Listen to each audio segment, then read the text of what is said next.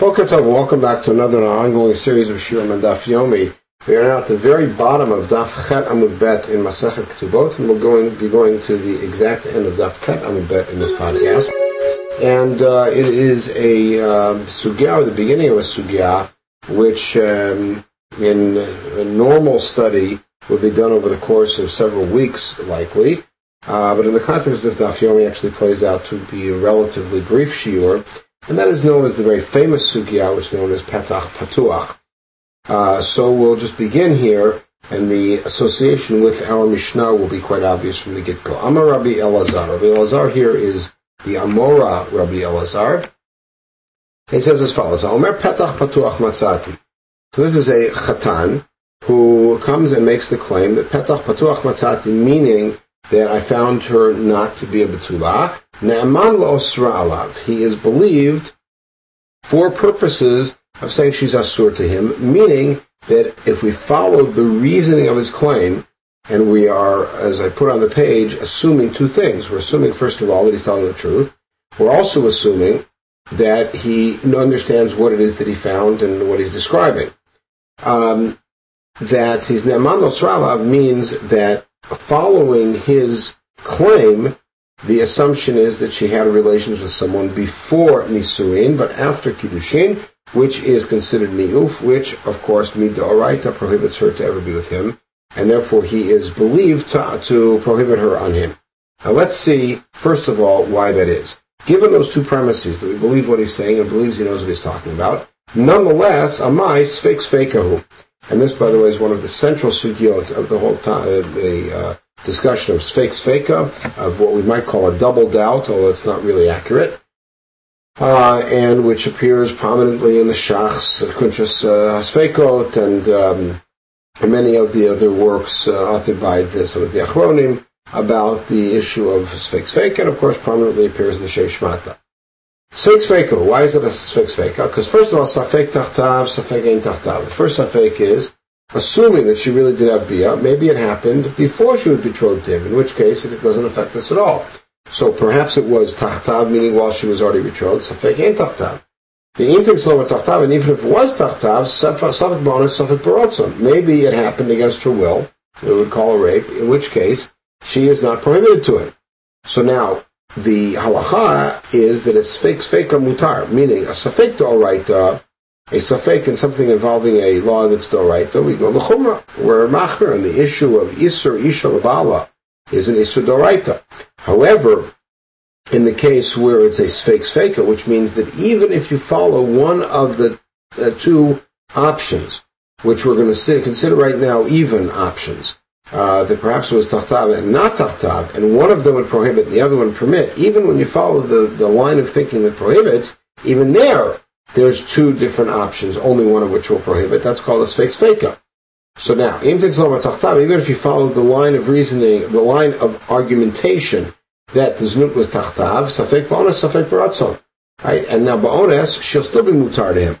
So lo tzricha be'eshet kohen. So the answer is, oh, we're talking about a case of an eshet kohen, uh, and remember, an Eshet Kohen, as Rashi points out, is also prohibited to her husband, even if it was Ba'ones. The other possibility is Be'eshet Yisrael, and uh, it could be a normal case. That the Kiddushin happened before she was Bad Gimel, which means that any Bia that happened automatically had to have happened after that point, and therefore any Bia will be Tachtav, and the only safek will be honest in uh, ratzon, and therefore it's safek echad. Once we've established that, then the question is, my kamashmalan, what's that teaching us? After all, we have a breakdown. It seems to establish the same principle. Tanina. Ha'omer le'isha, and in a minute we'll see what that principle is. Ha'omer le'isha kidashtich. A man comes to a woman and says, I was makadish you. The Omer lo she says, I don't know who you are. What's the result? He mutar bikrovav, who also bikrovatah. She could marry his brother, she could marry his father, she could marry his son, he may not marry her sister, he may not marry her mother, he may not marry her daughter. In other words, from his perspective, she is somebody who he was Makadish, and therefore he, all of the Isurim that apply to the relative of somebody who are Makadish apply there. However, as far as she's concerned, and there's no Adim here obviously, as far as she's concerned, he wasn't Makadish her, therefore she is not affected in any way. This is something that the Gemara later will call, they're showing her adopt, the phrase Shavya anaf chaticha di isura, or in this case Shavya anafshe chaticha di isura. He is declaring her to be something that's asur, just like you can do with a neder, and some of the uh, approaches to this is that it's some sort of a neder, where he's saying, you know, something that's really mutar, I'm declaring it to be asur. So when he says petach patuach, all that Rabbi Lazar means to say is that she is asur to him as if he's declared her to be asur, meaning that she cannot be affected in any way, has to divorce her, give her a ktubah, folk ktubah, etc. However, um, his statement does have to be taken seriously vis-a-vis him, and he's not forced to continue living with her. Now, Ma'udatema, why is it that the, the bright about Kiddush is not good enough? Because Ma'udatema, Hatam Devadai Kimle. In that case, according to his story, he knows what he's talking about. He knows who is Mekadesh. But here in our case, maybe he really doesn't know what he's talking about. In other words, maybe he doesn't know what a patuach is. Maybe he doesn't understand that. Kamash Malan, therefore, Rabbi Lazar is teaching us that in such a case, he does have credibility, meaning to, to not only trust that we believe him to be honest, but also credibility that he knows what he's talking about. Good. So now, Umiyam Rabbi Lazar Hachi, since when did Rabbi Lazar say that in such a case a woman can become a to her husband? He makes a very enigmatic statement. He said the only way that a woman can become asura to her husband is through kino yustira, little introduction, which I did not, not put on the page. The famous parsha in uh, Bamidbar, uh, Bamidbar Hay about a sota is about a woman who we have reason to be concerned that she was having an affair. And why do we have such reason? Uh, why do we have such concerns? Because first of all, her husband was already mekanela, which means her husband already warned her, likely in front of witnesses, machloket me mishnah and sota, he warned her about being secluded with a particular man. Then we have witnesses that she was secluded with that man. And only in such a case can she become then asura al ba'ala as a sota. And then he throws in these two words, which evidently, as we'll see played out in the Gemara, is a reference to David and Bathsheba. So wait, the Gemara says we can't take that statement at face value anyways. But Tispra, think about it. Maseh shahaya b'kinu istirave. You think the story of David and Bathsheba started with Uriah before he went to the front saying, I'm warning you not to hang around with that David, and then as witnesses they were together?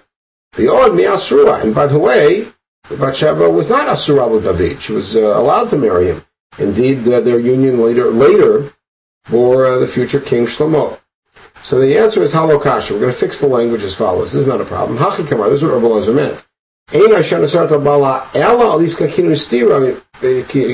only way that a woman can become asur to her husband is through kinun stira, not like the story of David but which we infer from the story of David and Bathsheba, the law of the kinun stira, because there there was no kinun stira, below iksura. So you see, David and Bathsheba were not asura, asurim to each other. Bathsheba was not asura to David, and he says because there was no kinun stira. So mikol makom kasha. Nonetheless, the whole statement doesn't make sense.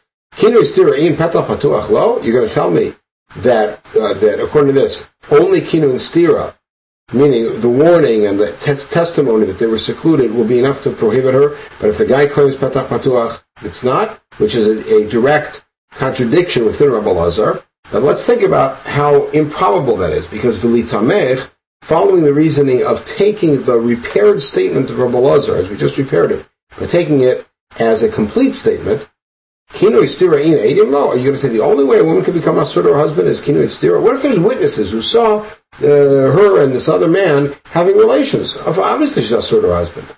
Alahachi Kamar, what did Rabbi Lazar really say? A woman can only become a surah to her husband through one witness, in two witnesses certainly.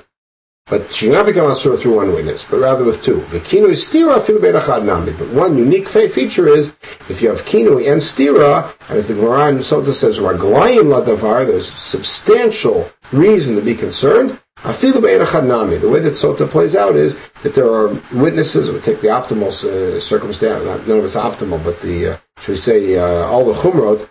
You have witnesses that he warned her about a seclusion with a particular man, and witnesses that she was in seclusion with that same man for long enough for something to take place, being machlok about how long that is, and then one witness who claims to actually have seen them consummate their this relationship, right? Then Echad, she becomes Asur on her husband until they go to the Sota process, process and then one thing or another happens.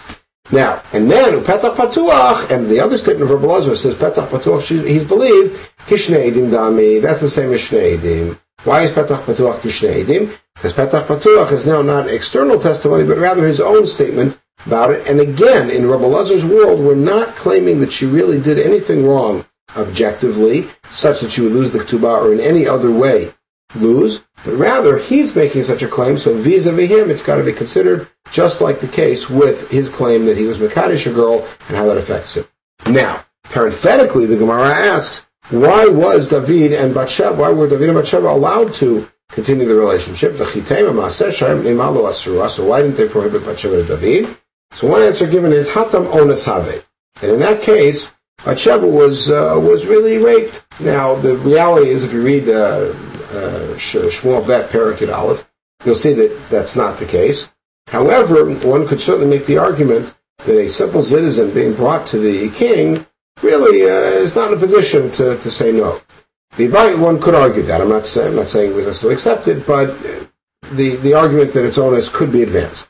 The the other way to look at it is, It's on the famous sugya from the sugya in Shabbat, uh, Daf Nun Hey about Kol HaOmer, David Chata Inu Torah.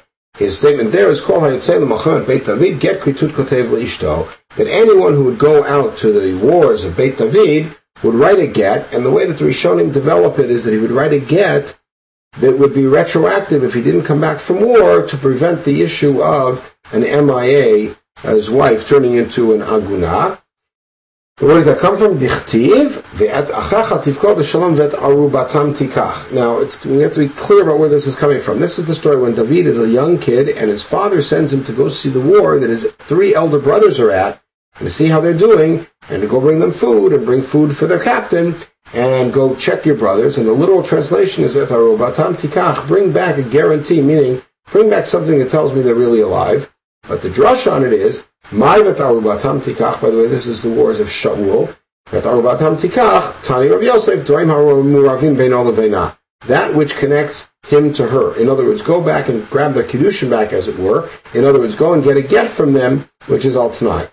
Now, there's several problems with this drasha, and I'll only address them very quickly. One of them is that the statement is, calling it Salem Muhammad Beit David, get Kritut Kotev Lishto, and the proof is brought not from a war of the house of David, but rather from a war in which David was only a participant at the last minute, of course, the hero of the day, the war in which he killed Goliath and made his fame, but it was a war Beit Shaul, or a war led by Shaul. That's first of all. Second of all, according to this, the get should have been written before they went out. It shouldn't be that they went out to war and then the father said, go and check on them, and by the way, go get a get for them.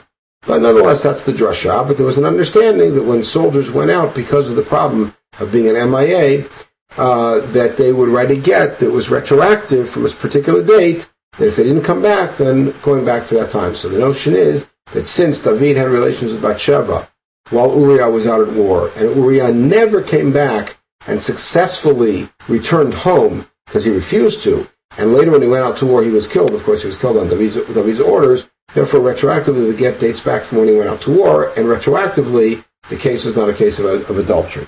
Good. In any case, Amar Abaye. Abaye, we return back to our main sugya. Abaye says the principle that ha'omer petach patuach matzati ne'eman, ne'eman for purposes of le'osra, he says is also found in our Mishnah. Betulani said the Yom Harvi'i. The Ravi'im, the Yom Chamishi lo, should be married on Wednesday, but not on a Thursday. Why? My time up. Should we call daita? Because we're afraid that if we if they get married on Thursday, it'll be all the way till Monday until there's a, a, a sitting of the Beit Din, a session of the Beit Din. By that time, he'll cool off, and that's because we want him, in case he finds something untoward, to come right away. Remember, we had the discussion: should the first be a be on Wednesday day, or must it be Wednesday night? Because we're really concerned about leaving a small of a window uh, between when that first bia is and when the Beit is in session because of Ikura Daita. Now, Ulamai, what's he coming to Beit for? Either native laktuba, if it's because he wants to pay her the ktuba, native law, let him come in a week and pay her. I mean, we're, we're not concerned about him cooling down. If he changes his mind, that's up to him. The reason is because in case there really is a problem, we want him to come so that make sure that they will not have relations again because they're asur. Now with the time ta'ana, And obviously he's coming on Thursday morning and making a claim. Isn't he coming and claiming Petach Patuach? Which means we're setting up this whole takana for weddings to be on Wednesday because the guy should come on Thursday and say something. Isn't he going to say Petach Patuach? So obviously we got to believe him, otherwise it's pointless. No, no, the Katayin Tanatamin. No, perhaps the next morning he's going to come and he's going to say, here is the Mapah, and you see that there is no Dam, and therefore you see that, and we'll see several cases later on in the parak like this, and therefore you see that she's not a Betula. Not because of Petach Patuach, which is a very uh, difficult thing to pin down, as the Gemara raised, but rather Tanatamim, which is a clearer claim. So, so Abaye's proof from our Mishnah to support Rabbi Elazar has been deflected. It doesn't mean Rabbi Elazar has been rejected, but it means there's no proof from our Mishnah. Now, Amar Yehuda Amar Shmuel. We're going to take this one step further. Shmuel says, This is a much bigger leap. He says that if a man comes and says the day afterwards, I found Petach Patuach, then she can be divorced and lose the Ktubah with the assumption there being that, the, that she really was Zonat Tachtav, that she really had relations uh, with somebody else after she was already betrothed to him. So Rav Yosef, my Kamashvan, Rav Yosef, strangely seems surprised, saying, what's the, what's the news in this? Tanina Remember, we, we had this one uh, in, a couple days ago in the Sugya Berchat Erusin, actually in the last podcast, that in Eretz Yehuda they had a minhag that the um, that the couple, when they were betrothed, would be left in seclusion, and that's why according to Rabbi Yehuda, they make berchat chatanim there. So we have a bright that says, a Mishnah says, if you eat Eitzel Chamiv, which is uh, meaning if you have a celebration at your father-in-law's house, meaning of the father of your fiancé, the Yehuda, Shaloba Edim, there's no eating there to testify that you were really separated from each other. Later on, when you have your marriage, you can't come the next day and say, a betula, because the assumption is that you're the one who made a betula. Because after all, you're in seclusion. Now notice, it's only in Yehuda that you can't make such a claim. Obviously, anywhere else where you really are separated until the wedding, you can make such a claim, which means such a claim is believed. Ulamai, what's the purpose? Ilos ralav, if it's for purposes of Rabbi Lazar's halacha, which is to say she's asura to me, Yehuda Milo, why can't you do it in? After all, that's Shaveh Nafshei Chaticha That's up to you. If you want to claim, look, I didn't have beer with her in Yehuda, and this is the first beer, and I found Petah Patuach, then that's kind of up to him. It must be that in Galil, or in Yehuda, if you had Edim, you can make such a claim, and the result will be that you'll lose your Tuba. That's the next step. It can't be Lo Srala, because that really is up to him. Or the Kata'in Ta'ana, so obviously he's making a claim. My love the Kata'in Ta'ana Petach Patuach, isn't he claiming Petach Patuach, which proves that, that if he comes the next day and says Petach Patuach Matzati, and we have witnesses that the two of them were never in seclusion from the moment of Erusin until now, and that he's believed, for purposes of having a lose the Tubah, Lo the Kata'in Ta'ana Damim, we rejected, that we rejected a Abaye's proof, which is that he comes simply with a claim of Damim, which means that there was a Mapah, and there were no damim, and therefore it is a much stronger proof that indeed she uh, had been zonat and loses the ketubah. So we will continue with more details on this sugya in the next podcast. Everyone should have a wonderful day.